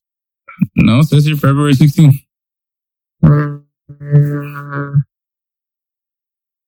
Okay. I'm just trying. I'm trying to get my dates right, but You good, man? yeah. I mean, February 23rd is going to have Lazio and Bayern. Okay, let- let's talk about the matches. Yeah. All right, so the games that will that will be playing February 16th and March 10th, which obviously that's the first and second leg, is going to be RB Leipzig versus Liverpool. So that I'm, I'm looking forward to that one. Barcelona versus PSG. I mean, we all know what happened last time Barcelona and PSG played. Yeah. um, so then these are the games that we'll be playing the 17th of February and the 9th of March. And that is Porto versus Juventus. Ooh. And this That was- game, that was kind of that was kind of eh, that was kind of simple. the game that I'm looking, this game is definitely one I'm looking forward to. Sevilla versus Borussia Dortmund. Oh yeah. Oof. So, I mean, I, I- I'm sorry, Sevilla fans. I know you guys really wanted to go for that, for another Europa League title, but, you know, you guys have to settle for the Champions League. I mean, Hey man. All right. So the games we'll be playing on February 23rd and March 17 is Lazio versus Bayern Munich, uh, and Atletico versus Chelsea. So That that's one. That one is the one I actually want to see. Like that one is gonna be a hell of a fucking match. that one's gonna be good. And then February 24th and March 16th, we'll have Borussia Mönchengladbach versus Manchester City. Uh, I feel like Man City has this matchup. I think it's a favorable for one, for them. I mean, Mönchengladbach is no pushover, but I just uh, you already kind of feel it. and the last matchup is Atalanta versus Real Madrid. I just feel like it's so simple. I mean, I wouldn't sleep on Atalanta, but I mean, obviously, it's a great. I, I like. I mean, compared to the other the other available teams, Yeah. yeah, we definitely Exactly. Real Madrid definitely. Man City also lucked out. I mean, uh, all right, from those matchups, I mean, would you say Juventus lucked out, or Man City or Real Madrid? I'm I'm not talking down on Porto, but I feel like yeah, Juventus did luck out because of the squad that they have. So you, Ju- Juventus, I feel like is OP. so Juventus got the better draw, I think so. and then your your matchup that you want to see is Atletico versus Chelsea. Atletico versus Chelsea. And I agree. I mean, Sevilla and Borussia Dortmund is probably the next one that I would say, but no, Sev- I mean, Atletico and Chelsea, Frank That- Lampard and Diego Simeone. That's gonna be That's a hell of a man. that's gonna be good. Um, but yeah, so so I agree with that. Uh, totally. Uh, I mean, so I mean, obviously going back to the Europa, was is there a game? I mean, Real Sociedad versus versus Manchester United. I think that's the game. That's actually the one I was interested in. Yep. And I feel like I, I would I would say uh Rangers probably got the easier. With Antwerp, yeah, I feel like I feel like they got the easier matchup. Um so I mean so there's our reaction to uh to the uh Europa League and basically it's like who has the easiest match? That's our reaction. Yeah, so I mean that's really what it's gonna be. Obviously, like I said, we're not gonna go in depth with it. We will go in depth come February when it's more closer. Um Yeah, whenever whenever the games are closer, we'll talk more about it and we'll talk more about their key players. For all we know, then I mean, knock on I mean wood. things you know, change. Things Yeah, change. knock I mean on wood. You that know, January could be- transfer window is gonna be big. January transfer windows are going to be open. There could be some injuries along the way. Players just- players leave. yeah, you know, uh, free So, transfers or so not. it, it makes more sense to preview this the week before that these matches happen. So yeah. So I mean, uh, but trust me, we'll get to it, and it's gonna be it's gonna be a good preview. I mean, shit. I mean, that, that's gonna be a hell of a friggin' I can't wait to preview the Atletico Chelsea game. Though. Oh, already. Oh, All right, man. It's that time. Three up, three down. Still waiting for Spencer's text. I don't think it's gonna happen. I think Spencer just he's knocked out. yeah, he's uh, he's busy. He's been he's been grinding it. He's grinding it hard. But yeah, so oh, boy, Spence. so I mean, basically, we don't have any fuel for Spence when it comes to these bets now. So so like I, like last week, we did musical groups. Now this time we're doing solo musical artists. Right ho, right ho. So, so now it's gonna. This is probably like now if in the event of not a duet. Yeah. This is where it probably. I mean, we probably can still use those, but I mean, it's more fun when it's just one singer. So, so yeah. So solo artist Edward, do you want to go first? Uh, I guess All right, man. Start out with your three down. three down. All right, hold on, three down. Let's see. Uh, I want to say, I guess my number three would probably be Lil Wayne. Little Wayne. Yeah, it's just his voice was his voice is really weird and I mean I like his music, don't get me wrong. I guess Wait, how do you like his music and then not like Little Wayne? his voice, bro? Like So, so do you like Little Wayne or do you? Nah, or not do- really. I heard like the last thing I ever listened from him was like his like his collabs with like Drake or with um what was it? There was one with um it was like David Guetta, Chris Brown, and uh Lil Wayne. It was like a little dance, whatever. So it's been a while. It's been a long time, a long time since I've heard Lil Wayne. But it's, it's yeah, like it's been a minute, and I just kind of fell off of it hard because it just his voice was so. Oh man, it's so bad in my opinion. I mean, it's just an opinion. It's not a state of state of fact. Um, but don't don't hang me for it or anything like that. But I'm just saying, like it's just I, I just can't. I can't. I can't Okay. listen to him anymore. I really can't. It's like, Have you ever had? Oh god! When then when he goes to high pitched nasal. Oh jeez. Oh man. okay, that's interesting. All right. All right. My second one, I will probably get a lot of hate for this one. is uh Cardi B. Cardi is it? Yeah, Little Wayne at number three and Cardi B at. Yeah. what? Yeah. Uh, I just some of the songs I uh, uh, I I actually don't have any Cardi B songs in my repertoire, like in my in my workout playlist or anything that I listen to. Nothing. The only thing, um, no, not even not even like Karol G or whatever. Like I, I like that that song Tusa or whatever. Like I don't. Wow, man. Okay. Yeah, Yeah. I just I'm not I'm not I'm not saying I hate her. It's just I just like some of those. There's one song or a couple of songs that I don't understand what she says. So I'm just like, oh, all right, whatever. What is what song? Yeah, like I know it because I listen to Cardi B all the time. Well, you said there's a song that you don't know. Yeah, exactly. That, I don't pay attention. I just changed it to the station or whatever. I'm like, all right. I was like, I'm not gonna listen to this. Click, change it over. Damn, dude, I've been jamming a WAP for like the last. I think everybody has. And the only reason why I've been jamming a WAP is because all these Instagram thoughts, all right, they keep showing these videos, and I'm like, God damn, Bro, that song is like a banger though. like, Nah, I can't, can't work out to it, bro. I'm over here trying to do Bro, like I laugh. trying to hear over oh, do squats and stuff, and I was here, what a pop and a wop and a man ah. at. I was like, what the fuck? And I'm like, I can't. Bro, I, it doesn't give me strength. It I doesn't love give me. the lyrics of that song. it doesn't man. give me strength, bro. I love the lyrics. There's only one reason why I listened to that song. It was uh, part of that um uh the the face app. The one. Oh yeah, yeah. That's the only reason why putting like I even put, didn't I show you I put your face on there? No, I didn't put your face on. You put no, you didn't put my face I put Josh's face on there. But yeah, I put Josh's face on Cardi B shit. We fucking busted out. We busted a good. Fucking laughing I love, I love the lyrics in that song. Bro. Uh, I just nah. I can't, bro. I Fuck can't. that big mad truck and this little garage. I can't. I can't, bro. Brony in the pot with this. All right. And I guess my number one.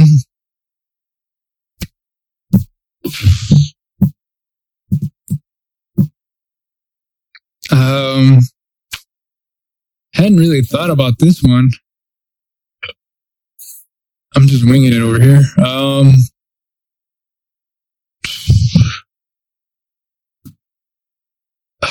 what was it? Uh, I guess I had to really think about it. Okay, so mind you, this is of all of his autotune stuff because the autotune it just kind of killed it for me. But I've heard his real voice, and his real voice is really good. So I don't know why he doesn't make music like that. But T Pain. oh my god, I'm about to fight you, man. Like, are you serious? No, his autotune stuff is is good. I mean, he did win the ma- the first season of the Masked Singer. exactly, but that was not autotune. That was He that has was, songs that are not that was auto-tuned. his that was his actual voice. You know, you know, the he has- majority of his songs were autotune. yeah, the ones that got put on the radio. But Exactly. And that's I guess I guess that's probably why like most of his major stuff was all autotune. And that's why it just and then, and then one of my one of my songs that I go to just to get a little inspiration, it's like I'm on a boat with Lonely Island, you know. So I mean right there it's autotune. So I kinda like because that became a shtick. Like that's just kind of. I like, know mean, it's I just can't. So your your bottom three consists of Lil Wayne, Cardi B, and T Pain. Yeah, uh, I'll be honest. T Pain is kind of like a hit or miss for me because I like him. You know, I, I like I like the singing and everything. It's just I at the, at the moment I couldn't think of my number one. Like I couldn't think of anybody else that I think I don't like more than Cardi B and Lil Wayne. Okay. Yeah, so I just can't put it out there for the autotune. Maybe the same thing with Lil Wayne. Maybe his autotune weird alien voice kind of kills it for me. So yeah, Okay. yeah. What's your bottom three? All right. So starting off with my bottom three. Uh, this is a. I know this is like, like someone that like a lot of people like listening. At least, at least like the single women department love listening to, and that is Lizzo. And I know, and I know it's like one of those like she's from Houston, and I mean I I try, to, I try to I try to rock with Houston as much as I can, but yeah, I can't do Lizzo. I just I just can't. I, I mean the the first the the first time I heard her song, which the one that I just took a DNA test, turns out that that one I just I was like, nah. like the B just sounds like somebody farting, and so wow. like, um, um, um, I don't know what to say to that one. but yeah, uh, and then she has this one song that was on a commercial a lot. I, I think I do my hair dance, check my nails, whatever. I think I heard that one. Probably because on a commercial. so yeah, that it, it, that one gets a little annoying. So uh, so there's that. Um, number two. Um, and I mean, I okay. So there's certain artists that I play because I know girls like it and this is definitely one of those artists that I allow to be played on my radio um, um, like when I'm driving, and that's Luke Bryan. Oh wow, really? I can't stand Luke Bryan. A lot, a lot of the girls that are probably listening to this right now are they love Luke Bryan. They're probably looking at you like with daggers out of their eyes and everything. but it's just like I just can't stand his voice, man one margarita, two margarita, three margarita shot. it's just like, what is this? But yeah, so number two is Luke Bryan.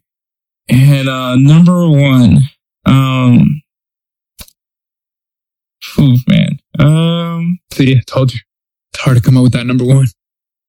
Well, I mean, it's just like you think of so many artists, and it's, it's easier to pick the ones you like than the ones you hate because clearly you oh, yeah. listen to the ones you hate. Um, I gotta think of like somebody like as soon as I hear their voice, I gotta skip it. Like, uh, dang. Okay, so this one is kind of tricky. Um, shoot, yeah, this is actually a little harder than I thought. Don't, don't you say? I'm not saying anything.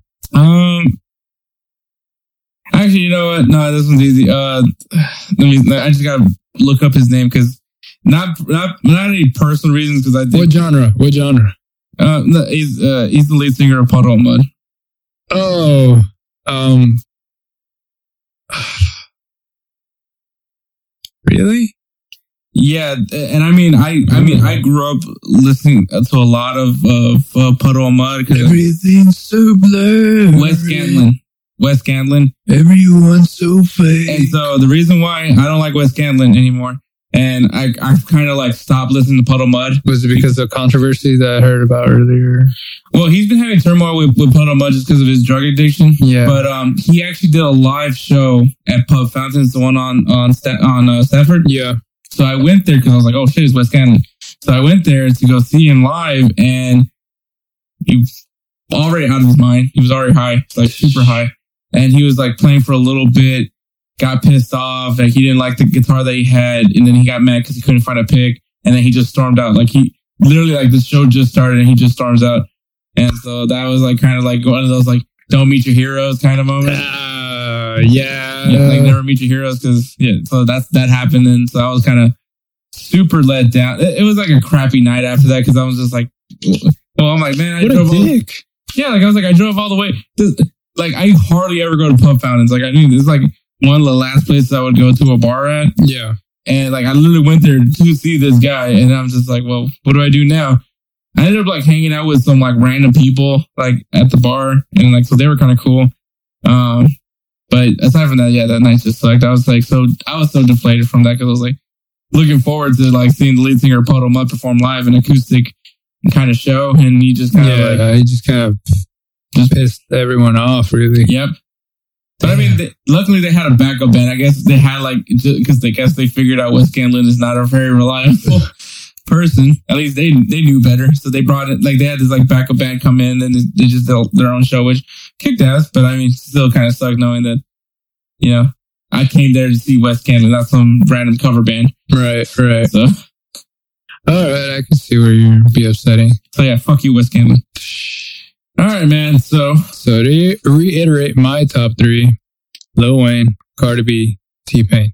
Yeah. For the moment, I may change my mind throughout the week. That is gonna that is gonna be my research for this upcoming week. I will try to find a new number one because apparently I have hurt Hector's feelings. So I am gonna go ahead I'm gonna go ahead and try to see if I can find a new number one that is on my bottom one because I do like T Pain and I do like his music. It's just sometimes the autotune is just annoying, but we'll wait and see, and we'll we'll work we'll work with it. We'll work with it. And so those are my top three or my bottom three. I'm sorry, uh, Lil Wayne, Cardi B, and T Pain for the time being. Hector. Oh, you're my my bottom three. Yeah. Um, Lizzo, Luke Bryan, and Wes Scantlin. I still can't believe about Luke Bryan. I actually like some of his songs, some of his jams. Uh, I just, I just can't, man. Fast. Start singing it just to piss you off. All right. All right. So I guess I'll start with my top three. All right. So my top three is going to be uh, number three is gonna be. Mm, probably. Uh, You know what's funny is I, I was like scrolling up to see like maybe like Spencer has his own like top three solo artists, and all he has is like two chains. But Yeah. as we scroll up, I completely forgot about the picture. Oh my God. Oh. Gr- Grealish. Graylish, yeah, Jack Grealish, yeah. Jack Grealish. He's in there for the swirl. He's he's for the swirl. It's like, He's down to swirl, bro. bro, it's like it's just his face, man. Like he's just he's just living his life. Yep, yep, yep. I mean, I would post the picture on our on our Twitter, but no, no, it's, it's no, completely we could get we could get in trouble for that. Not just because it's inappropriate, but just just shit. Jack Rayleigh should be like, hey, I do mean, you it's not on the internet. Yeah, just, it's on the just, internet. just, just literally look up Jack Grealish and you'll find it. Like, oh man, oh wow. I forgot about the picture. I can't believe you looked at the picture. I, I looked at it and it's normal to me. I'm like, yeah, yeah whatever. He's doing his life. Um, Not good for him, man. so my number three would possibly be, I don't know. Wow. I have my top two. I just don't have my number three. I guess I'll just throw a random name in there. Um,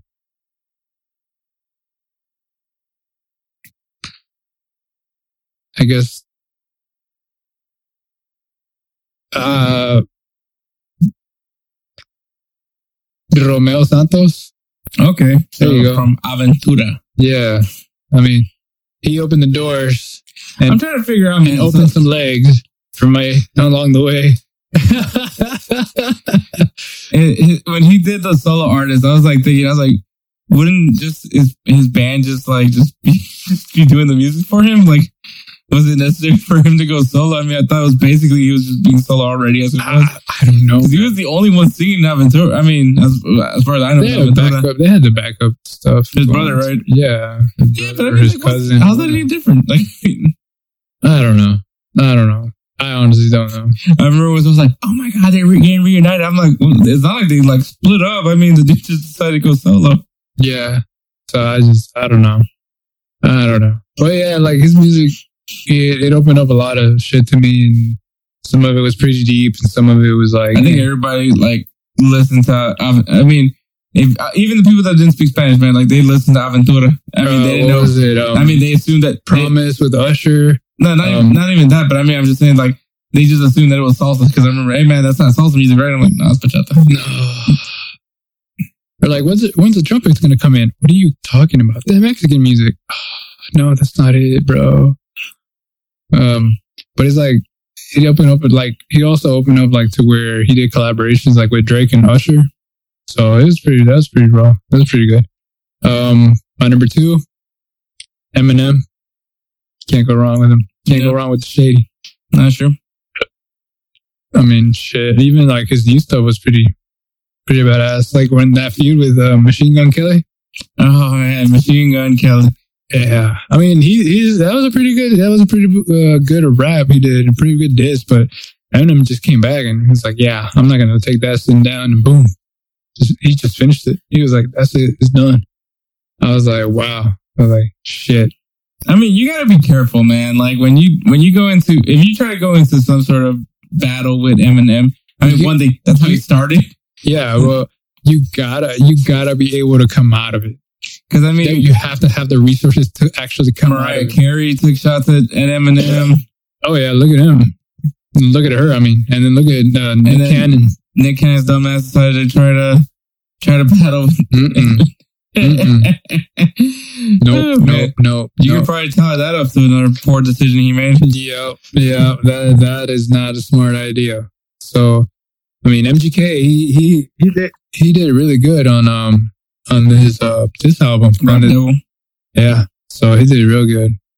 But then just Eminem just out of nowhere, and then when he did that surprise drop, nobody knew about the album coming out till the day of, and then with the ringer that came out, I was like, ooh. And then the flow on that music on that track, dude, I was like. Are you talking about his redemption from his la- like his last crappy album? Mm, not um. What was it? Relapse? Was it No, relapse? not Relapse. Not relapse. Um, I guess. No, uh, like when he came out of retirement. That's Yeah. what I'm yeah, Because I Hmm. remember Kamikaze was kind of also his way of like trying to redeem himself. Because Yeah. the last album he did was pretty shit. yeah, but that this one was that, that was just raw. I was like, this is the shit we were waiting for, something like this. yeah, yeah. So yeah, but uh, that's my number two, Eminem, right there. And number one, I know it may surprise you, but um, he's an up and, up and comer. He's real young. He's real um, Lunay, reggaetonero. Okay. Yeah, so he's real up and coming. He's been doing a lot of collabs with um with like Wisin and Yandel. He's been doing a lot of um remixes with uh, a few other uh, artists here and there. He's done some stuff with uh, Daddy Yankee, Ozuna. So he's he's been up there, and he even um fuck what was his name? He he actually has a pretty pretty good good uh good track oh, with um fuck. I'm pretty sure a lot of people have actually heard this one because it actually went into mainstream. Uh, Top Gun with Lil Lil Mosey. Oh wow, really? Yeah, he, that that that song Top Gun. Lunay does a does his cameo in there. Okay. And so yeah, so that's why I was like, yeah, so uh, that's what I was saying. So Okay. So your your your your top three is um, Romero Santos. Romeo Santos, Eminem, and Lunay. Okay. Okay. All right. So my my top three. So my number three is gonna be Farruko. All right. The I kind of got. I was like, man, like because at first I thought it was two guys. Yeah. And like, he like, one, that- had, one's like, "Ah, One- that, that, man, no, man. Oh, and then, and then all of a sudden spitting you got bars the, and then, and then you got the one guy who does the smooth singing. but it's like two different voices. Like it's Yeah. two completely different. Like Drake is like I would I would say he's kind of like the Spanish version of Drake, where because Drake obviously can rap but also sing, but also the fact that like they're like two completely different voices. Yeah. But yeah, so Farruko always I, I definitely jam to his stuff. Um, number two is Becky G. All right. All She's my queen. Uh, is this another attempt to try to slide in her DMs? No, no, no, this is me pointing out how much I'm willing to risk it off her. Uh, no, but nah, bro, Becky G, I fuck with her. I mean, like, I don't know, but she's She's done- she's does done some, she does some good shit. no, she's done some collabs with um Bad Bunny, Prince Royce, um, um, Kane Brown. yeah, Kane Brown. Um, what was it? Um, she did some. Was it with Natti Natasha? I think. She, I think she's done a few things with her. Yeah. Um, and then she just did the remix with Banda MS and Snoop Dogg. Uh, oh yeah. uh, Maldición. Yeah, I think so. So I jam- uh, literally when that dropped, I played it because I was like, okay, it got my girl Becky G on it. I gotta Yeah, right. gotta hold it down for my girl Becky G. Oh, all right, Got all to, right. got to hold it down for Becky G.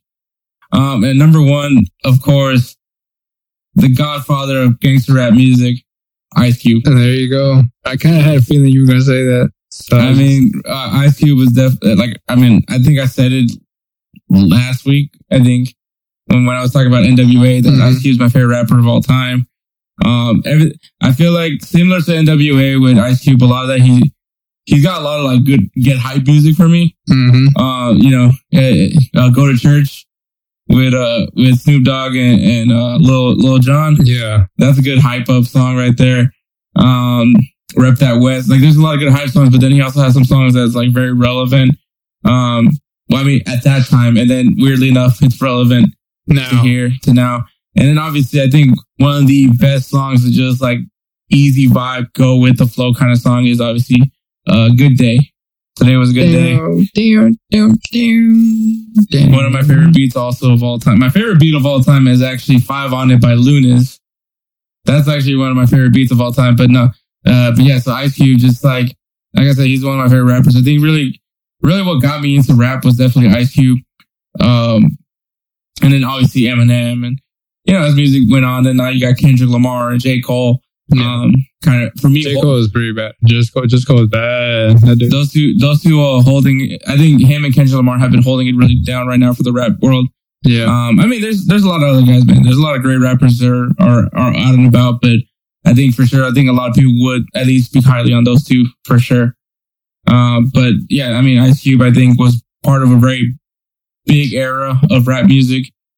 Oh, I'm gonna throw I'm gonna throw one in there. just just for all the people who listen to like baby making music. Ginuwine. So, which song though? um there's first time, there's Pony. Of course, Pony's like the one that he's known for all this time. Well, also because thanks to Parks and Rec. Yeah, but Also, Magic Mike. right?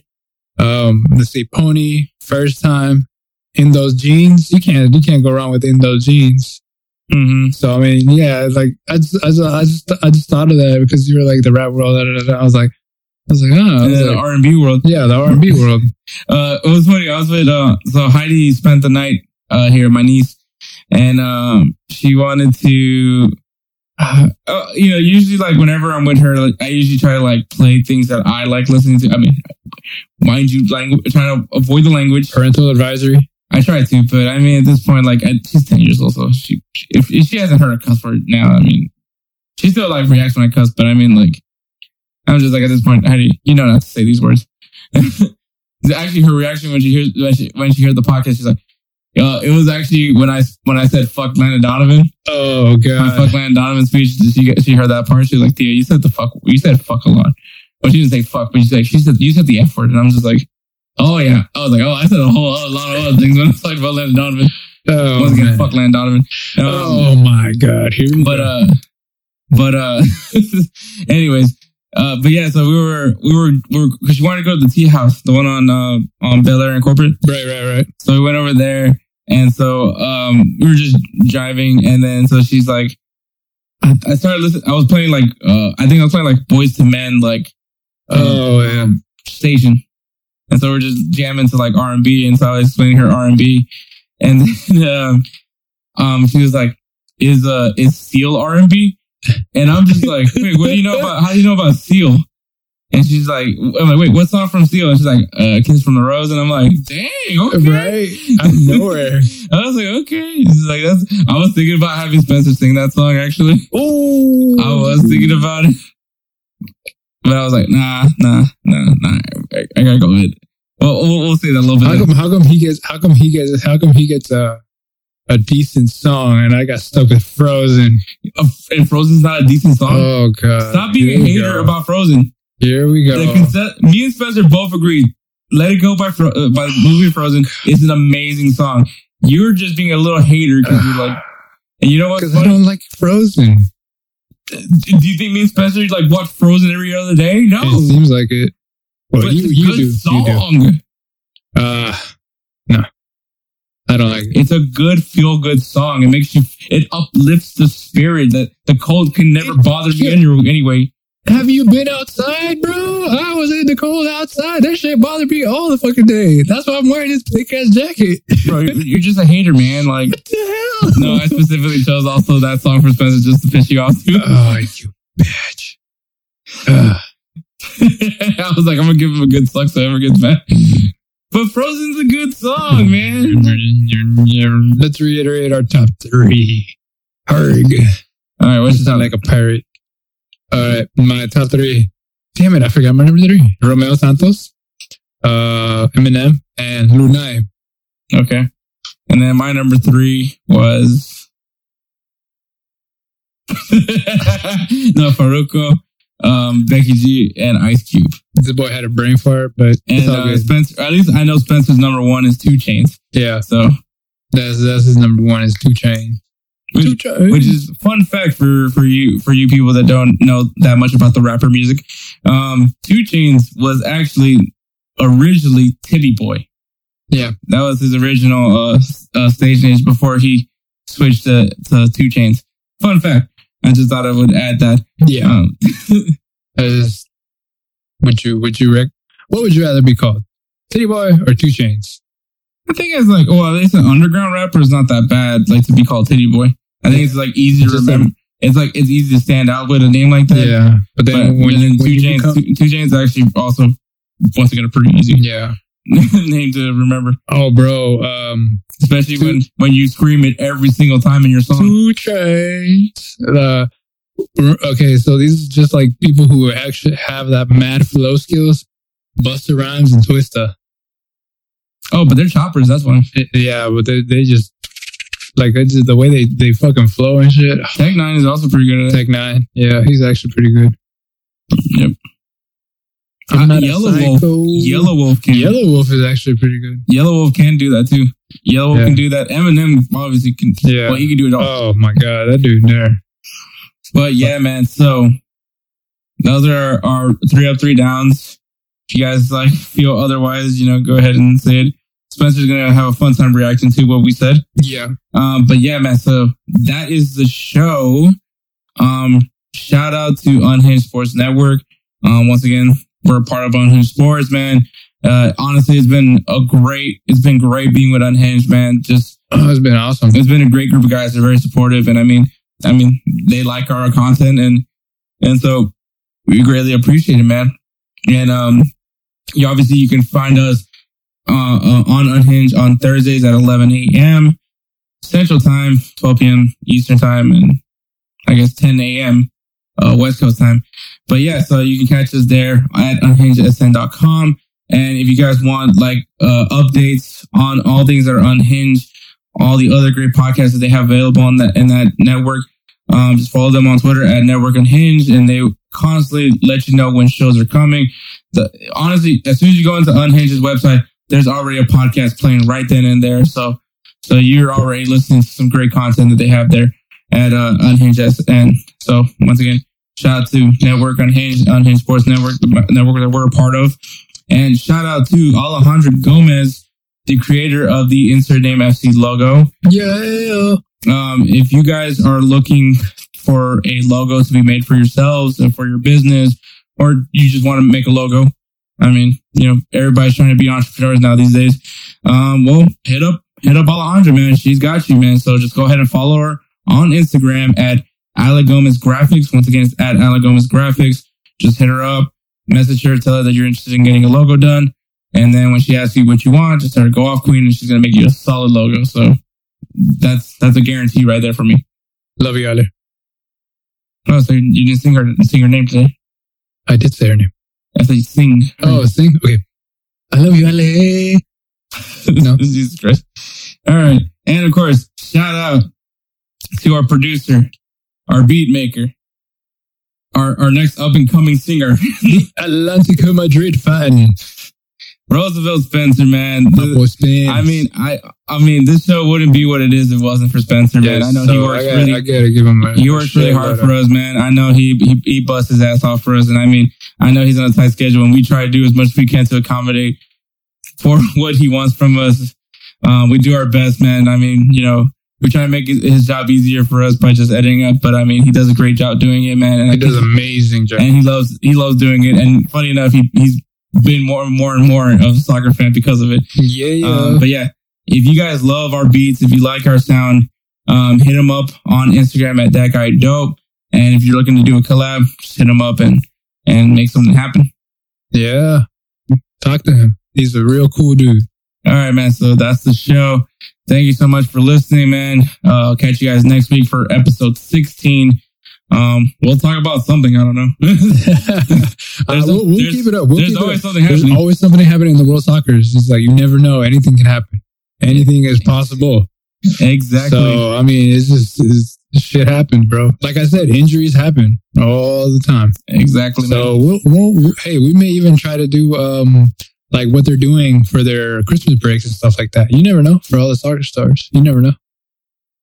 Exactly, man. So yeah, so that's the show, man. Thank you so much for listening and catch y'all next week, man. all right, take care, guys. And now enjoy the sounds of Roosevelt Spencer singing because he lost the bet because obviously Atletico Madrid lost um, to Real Madrid. Real Madrid. Oh god. Um, so enjoy to the to your pleasure. Roosevelt Spencer singing "Never Gonna Give You Up" by America's Sweetheart Rick Astley. Oh god. Enjoy. Awesome.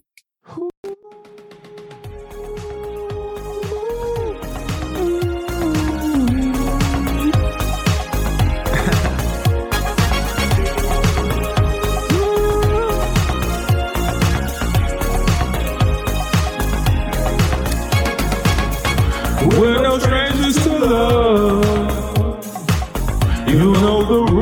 And so do I. Up for commitment's what I'm thinking of. You wouldn't get this from any other guy. I just wanna tell you how I'm feeling. You gotta make you understand. Never gonna give you up. Never gonna let you down. Never gonna run around. Desert you. Never gonna make you say goodbye. Tell a lie. It hurts you. We've known each other for so long. Your heart's been aching, but you're too shy to say it. Inside, we both know what's been going on. We know the game and gonna play. And you ask me how I'm feeling. Don't tell me you're blind to gonna give you up. Never gonna let you down. Never gonna run around and desert you. Never gonna make you cry. Never gonna say goodbye. Gonna tell a lie and hurt you. Give you up. Never gonna let you down. Never gonna run around and desert you. Never gonna make you cry. Never gonna say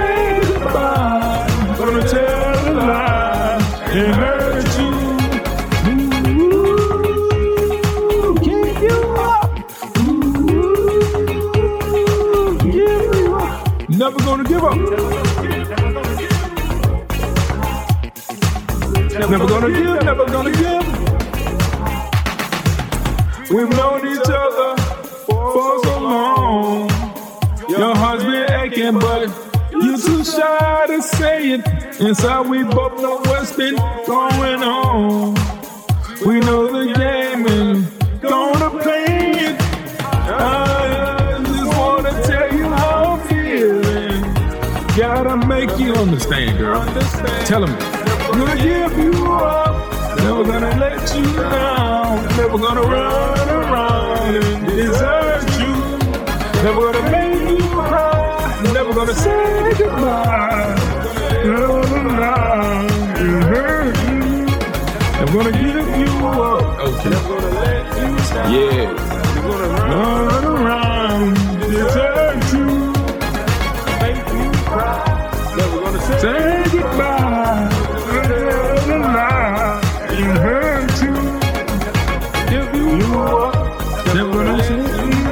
Okay.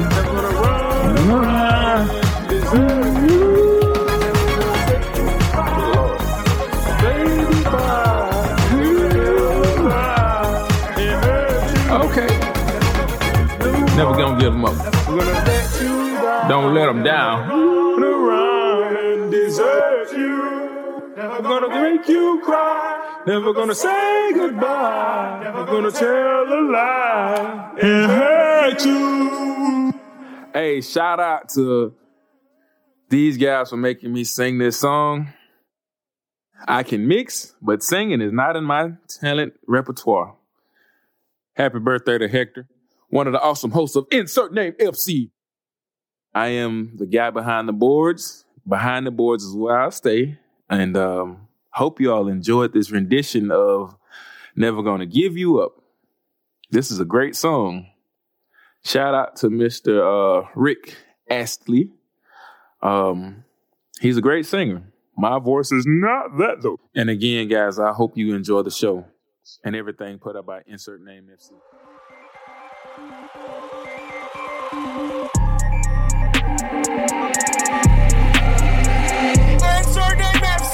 Rock with you.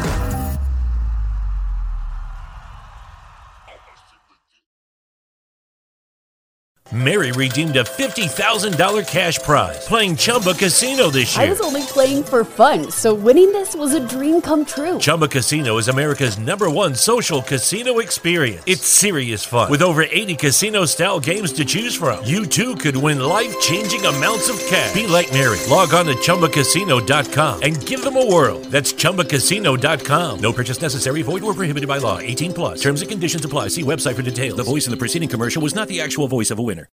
When Shopify says you can sell anywhere, oh, they mean it. Woo, hold up. Just got a new sale. Order fulfilled and shipped. Inventory levels good. Whoa, Shopify doesn't mind if you're at sea level. Or on top of the world. Ah, you can run and grow your business anywhere. Climbing mountains is never easy, but at least Shopify gives me all the tools I need for my business to hit new peaks. Whether you're selling carabiners or crop tops, start selling with Shopify today and join the platform simplifying commerce for millions of businesses worldwide. We've built the platform so you can keep climbing and grow your business to new heights. With Shopify, you really can sell to anyone from anywhere. This is Possibility, powered by Shopify. Start selling online today. Sign up for a free trial at shopify.com slash free 22. Shopify.com slash free 22. Shopify.com slash free 22. Internet connection required. Not available on mountaintops or seafloors.